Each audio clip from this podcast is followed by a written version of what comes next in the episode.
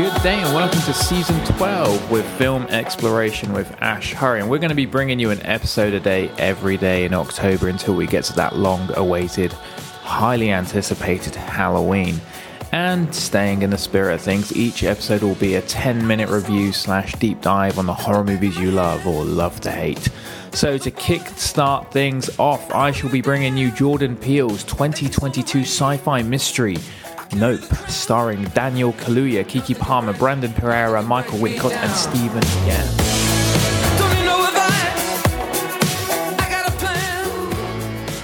Nope brings back Jordan Peele's topsy turvy, horror themed imagination back for a third outing after the Oscar nominated Get Out and the provocatively refreshing Us. It persistently breathes originality that almost can't decide on which avenue to take in terms of nature and direction. Peele is a comedian who makes horror movies and in turn constructs a new hybrid of horror that we have yet to acquaint ourselves with yet.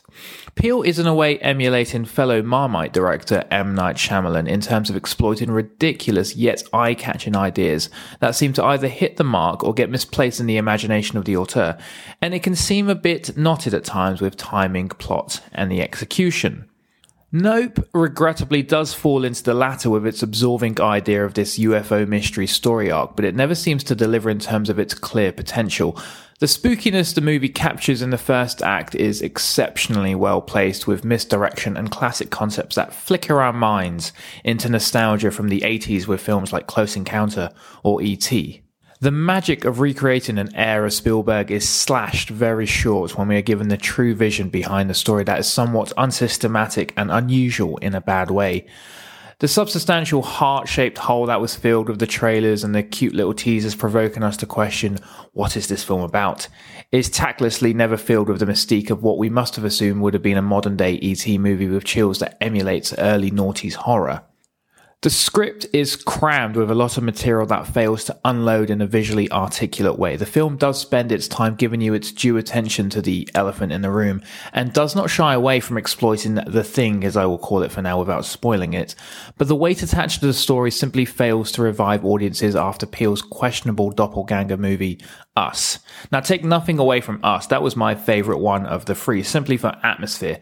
But the clear mainstream attention was on Get Out, and Us didn't really live up to the caliber of Peele's debut, according to most critics.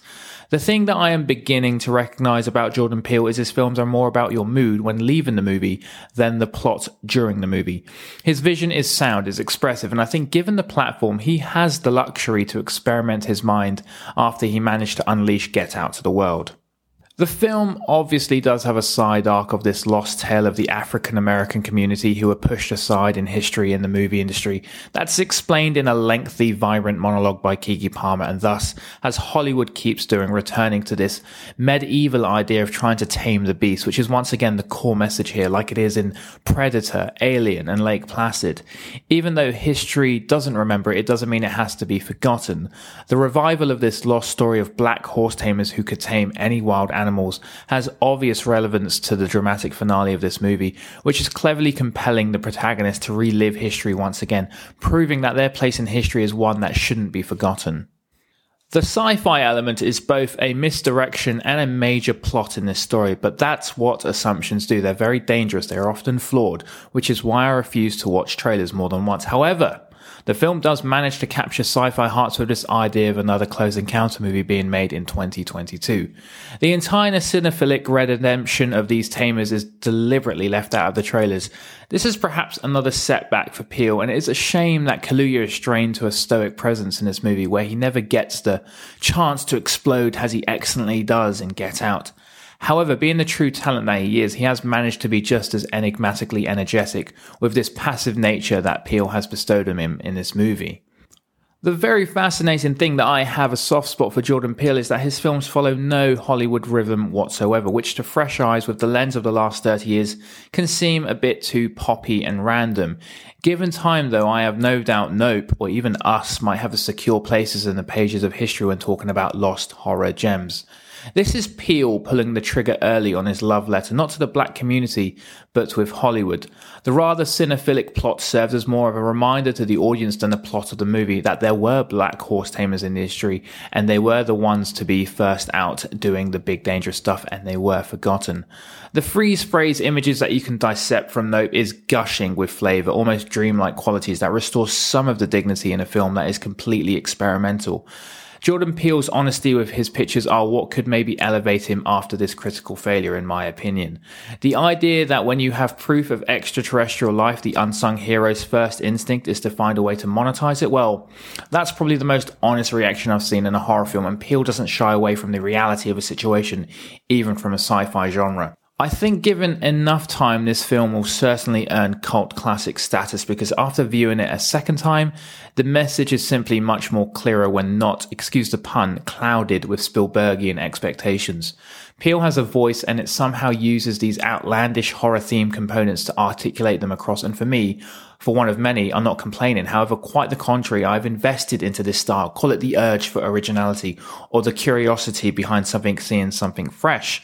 I just don't know. But has someone a long time ago said, embrace the madness because this is what Jordan Peele is full of and he has no, no remorse in showing it for its full worth.